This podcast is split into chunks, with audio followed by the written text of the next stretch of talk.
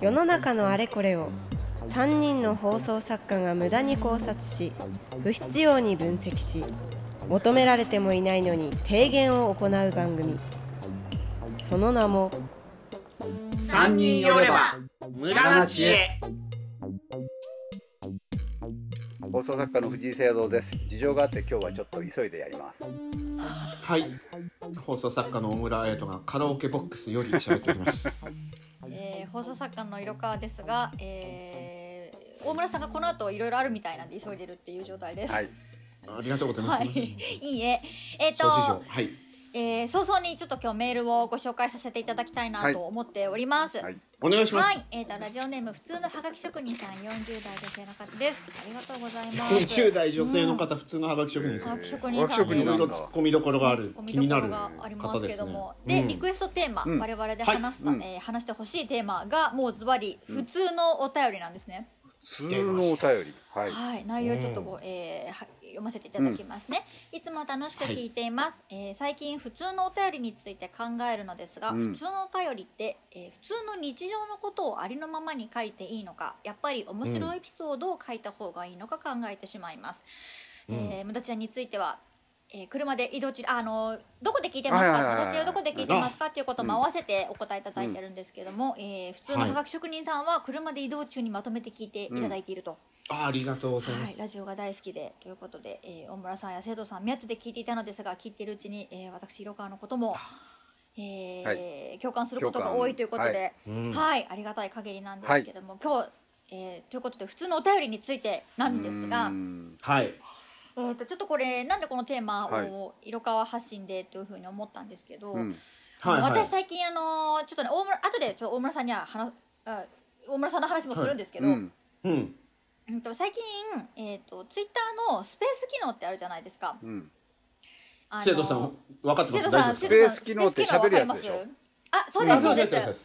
いわゆるなんええ。かその、リアルタイムで配信をして、ツイッターじゃなくてえーこの間までちょっと話題になっててなんだっけ？なんとかクラブハウスみたいな。やえーとつクラブハウス。あそうです、そうです。ちょっとクラブハウスの、あの、開けたツイッター版みたいな感じなんですけど、それうを、あの、何度か挑戦している中はでい、うんと、フォロワーさんからご質問を募って、あの世間話したりとか、あの自分の担当している番組について、えー、とお話しできること私の立場からお話しできることがあれば話してるっていう感じなんですけど、うんはもう圧倒的にうん。はい。メールについての質問が多いんです、うん。要はそのメールの書き方だったりとか、何を採用されやすい基準みたいなのを、みんなその形を変えて、うん。ちょっとずつ形を変えて、まあ、結論としてはそのなどういうメールが採用されやすいんですかっていうところに行き着くような質問っていうのがうん。もうほぼなんです。へえ9割以上ぐらいそれはでも色川さんが作家だからっていうことですよねまあ、きっとね。でもそうだとは思うんですけど、ただなんかあのそれってちょっとこう、うん、角度を変えれば同じ結論に行くよっていうことでも皆さんやっぱりあの繰り返し繰り返し、うん。あの何度も同じ質問されることが嫌とかではなくて、うんうんうん。これだったらどうなんだろうこれだったらどうなんだろうっていう角度が全部変わっ変えた、うん形で、うん。その入り口としては入ってくるけど出口としてはほとんど一緒みたいな、の質問がとにかく多くてそれがメールに関してのことなんですよ。うん。でそのスペースにあの大村さんが来んなって言ってるのに来るんですよ。そうそうそう。やってんなって思って。そう一番嫌なタイプなんですよ。あー。私はその 一緒に一緒に来てしゃしゃべんの？ということ？えっとあのしばらく私は放置するんです、はい。あの喋りたい人っていうのはリクエストをしてくれると、はいはいはいはいその配信者にこの人が喋りたがってますの印が来るんですけど、はいはあ大村さんが来ても私はしばらくあの放置するんです。なるほど。ある程度は、それは大村さん喜んで放置プレイとして喜んでる可能性があります。私もリリクエストを押さずにしばらく聞くんです。いるよというのは見せて、といてね。俺聞いてるよ。聞いてるよ。うんうん。聞いてるよ聞いてる上で喋ってねっていうことですね。そろそろあリクエストもなくなってきたんであのリクエストボタンを押す人もいなくなってきたんで、はいはいハッシュタグ読もうかなってなった時にリクエストを押す。なるほど。うんもうもう一番嫌なタイプなんですよ、後輩の立場として一番嫌なんですよ、そう でリクエスト許可されてでさっきの話なんですけどもあそうそうそう。まとめまとめに入る。なんでか知らないけど人のスペースまとめに来るんですよこの人、こういうパターンもあるよね っていうそうそう。補足をしに現れるという本当のをやってねもうんるですよなんかもうスーパーストレスを貸してくる先輩なんですけど、はい。まあその要はリスナーの皆さんが、うん、うんともこうなんじゃなかろうかっていう、うん。そのメールを送る側の知識とうか、ん。はい。っていうものと私たちがその普段リスナーさんから頂いているメールを見てるあの上でのこう傾向みたいなのあるじゃないですか、うん。うん。その差がれもうすごいんですよ。差がすごすぎて、うん。うん。なんかその認識の違いというか、うん。こう多分こうリスナーさんはリスナーさんでそのやっぱラジオの全貌って音だけだから見えてないから、はい。こう想像力を働かしてくれた上でのことだと思うし、結局このタイミングで送ったから採用されたとか、うん。うん。なんかそういうこうたまたまが重なって、うん。でもそれが成功体験になってるから、確実な情報として勝手に広がってしまっていてうん。あはいはい。であのこうなんだっていう事実としてもうそれが彼らの中では事実になった状態で質問してくるんですよ。なるほど。だからそもそもねあのそうじゃないんだよっていう話をよくするんですけど、うん。そもそもその昔はハガキでやってたわけじゃないですかラジオって、はい。でで投稿ね。ファックスもねねるしありましたしうん。えー、と例えばうんと、いわゆる情報番組とかお昼の帯番組とか、えーとうん。ものではなくて、えーファンを抱えているうん。パーソナリティさんが、うん。そのファンを対象に、うん。えー、とお届けするラジオ番組があるとするじゃないですか。はいはいはい。まあでまあ主にね。主に。うん。その番組で採用するメールの基準って、うん。うん。聖堂さんってどうやって選んでらっしゃいました？っていうかその番組によってその作家がそもそもあこれもあの大前提の話なんですけど、はい現場とか番組の媒体によって採用するメールを作家が選ぶかっつったら、うん。あのケースバイケースじゃないですか。うん、ケースバイケースだし、うん。まあそうだね。番組ごとだし曲の方針。うん。ケースバイケースだね結局、うん、そうだね。ですよね、うん。なんですけど基本的にもう作家が選ぶものだっていうのを大前提で質問されるんです毎回、うんうんうんもう圧倒的に作家の手腕で全てが選ばれるみたいな。うんなるほどなるほどまあ、そもそもそれが違うんだよっていうのを、うん。その、えっと、質問してくださった皆さんにはお話はしてるんですけうんうんど、じゃあまあ仮にそのケースバイケースで作家が選ぶっていう確かに現場もあるわけじゃないですか、うん。その場合の聖堂さんはどうやってメールとかそのハガキっていうのは選ばれてました？うんまあ採用に至るまでの流れというか、まあ僕が選んでそれをうん、うんとね内容としては、はい。えっ、とそのもうすごいすごいなんか真面目なこと言いますけども、はい、えーその話そのおはがきってあるまあメールが、はい、えー面白い必要はあんまりなくて、はい。そのメールをもとにはがきをもとにうん。うんそのタレントさんがなんか話せることがあるかなっていうこと、うんああまあ受けてねそっから、はい。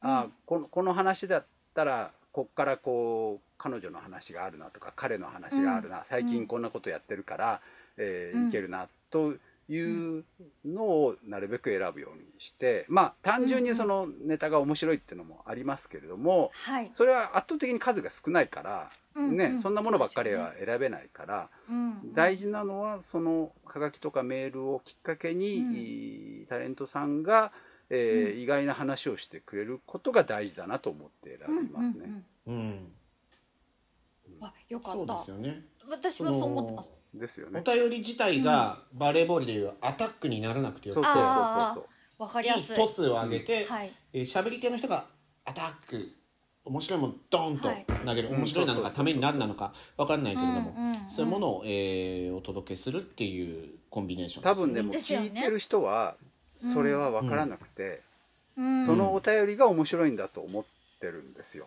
まさにでした、そうですね。そうだと思います。でもそれをうん。でまたこれ面白いよ。大喜利とかは違うだろうみたいな、うんうんうん。大喜利はアタックがリスナーだろうって思うかもしれないですけど、うん実は大喜利の面白さにしたって、受けるパーソナリティのツッコミとか、うんうんうん。まあこれあれじゃねえかよってもう一乗せして面白くパーソナリティってしたりするので実は大喜利もアタックに見せてトス、ですよね。大喜利で順番なのはあの大事なのは順番ですよね。順番ですもんね、はい。うん。紹介していくね。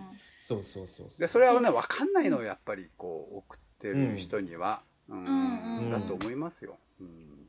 そこで私がそのよく一番あの採用の基準としては多分生徒さんわたおっしゃってることって私も同じ考え方ですし、あの大村さんもしたと思うんですけど、うんうそのまああの聞いてるスペースの人たちにはその話はもちろん当然するんですが、した上で、採用されやすいメールって何ですか？どうないうメールですか？って聞かれた時、うん。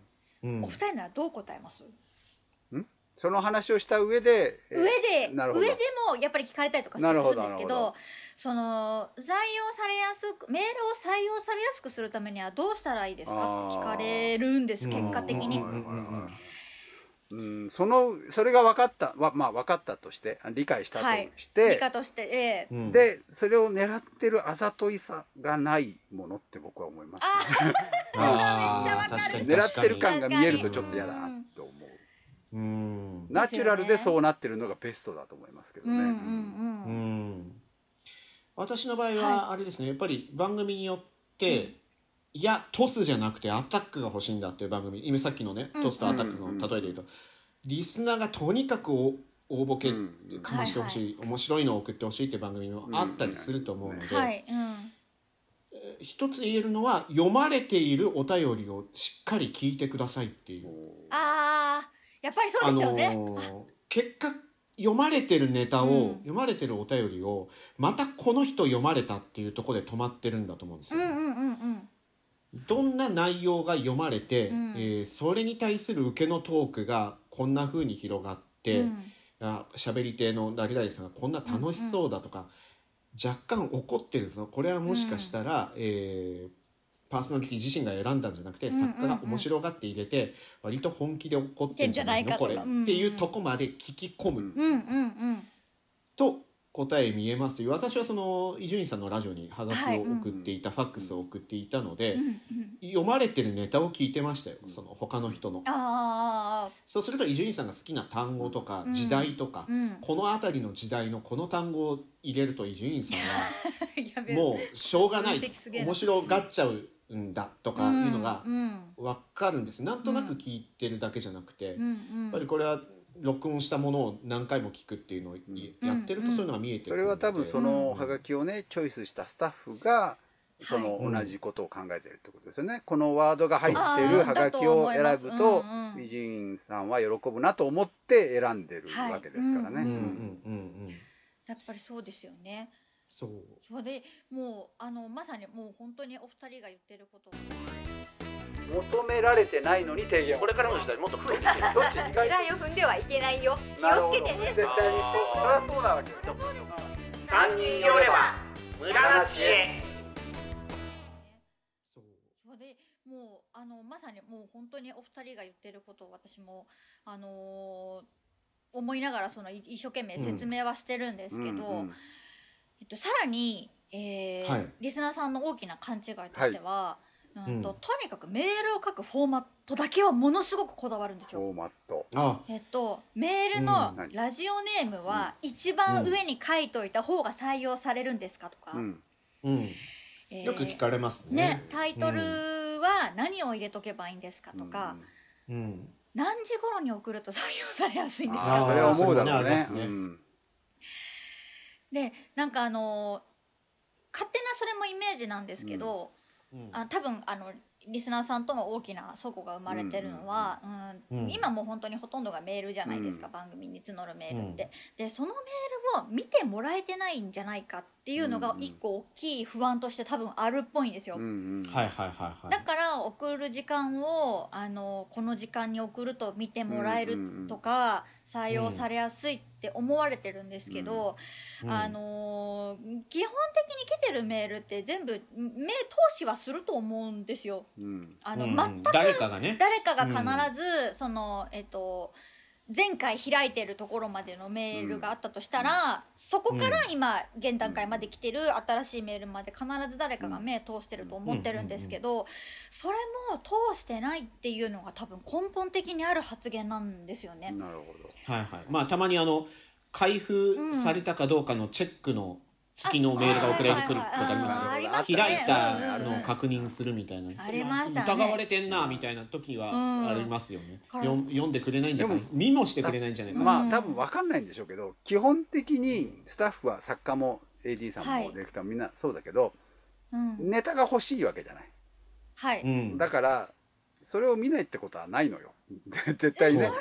だってそこでいいのが来れば自分は考えずに済むんだから、こんな楽なことはないわけだから。そうそうそう。なるべくなら欲しいから絶対見るのよ。うんうんううん。ん。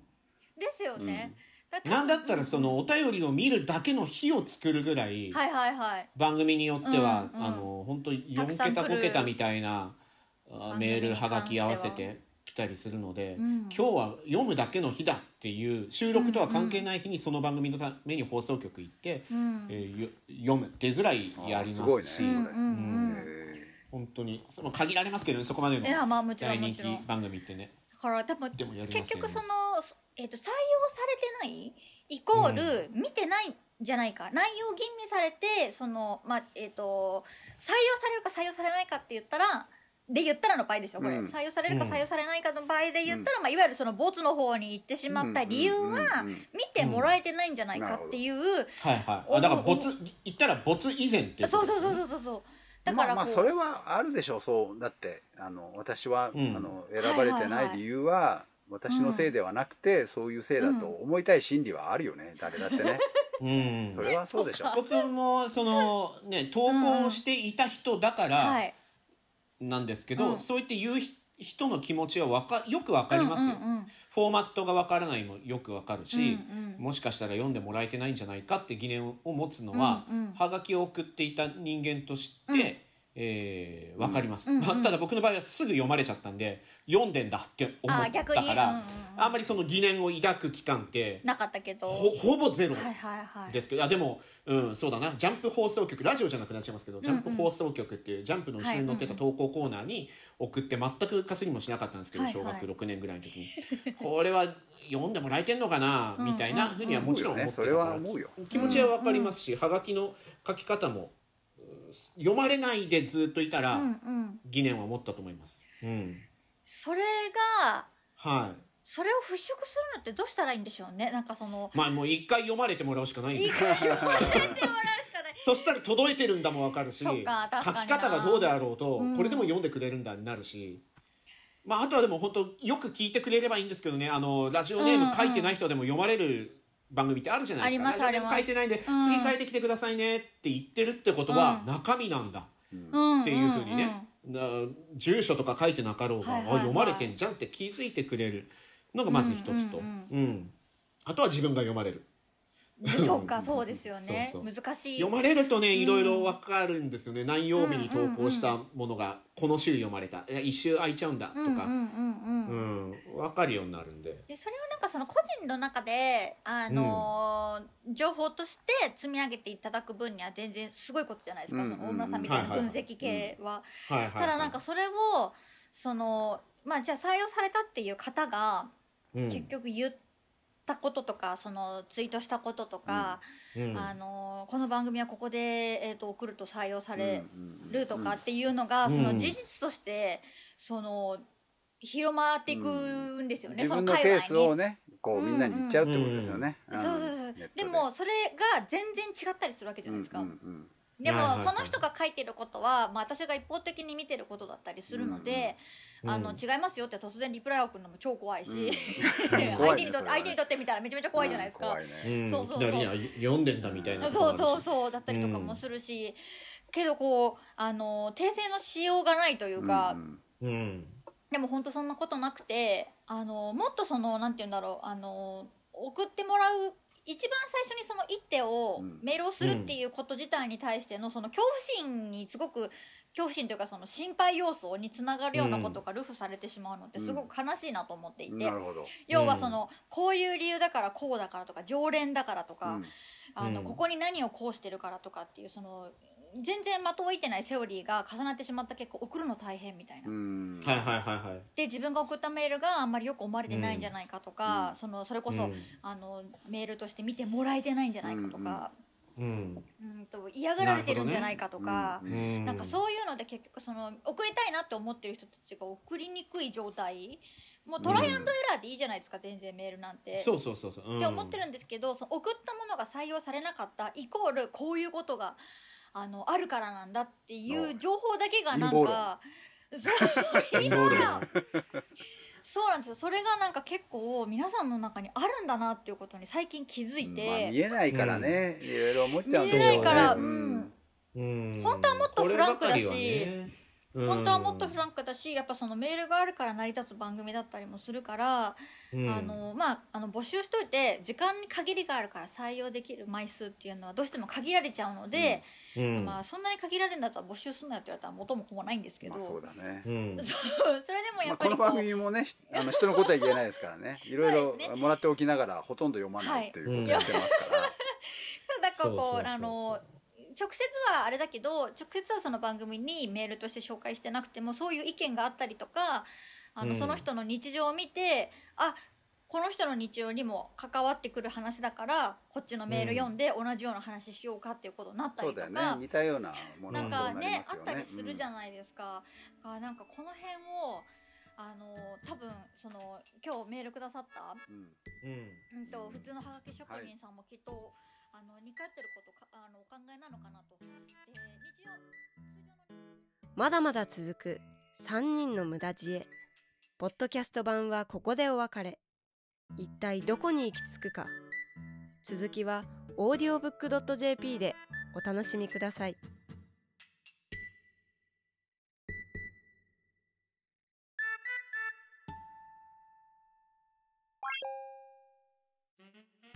さあ寄ってらっしゃい聞いてらっしゃい。オーディオブックドット JP では様々なオーディオブックがお聞きいただけます。あの話題のビジネス書これを聞けば明日から大金持ち。あの人気小説これを聞けば父ちゃん母ちゃん坊ちゃんも物語の主人公。さあさあ聞いてらっしゃい試してらっしゃい。オーディオブック聞くならオーディオブックドット JP だよ。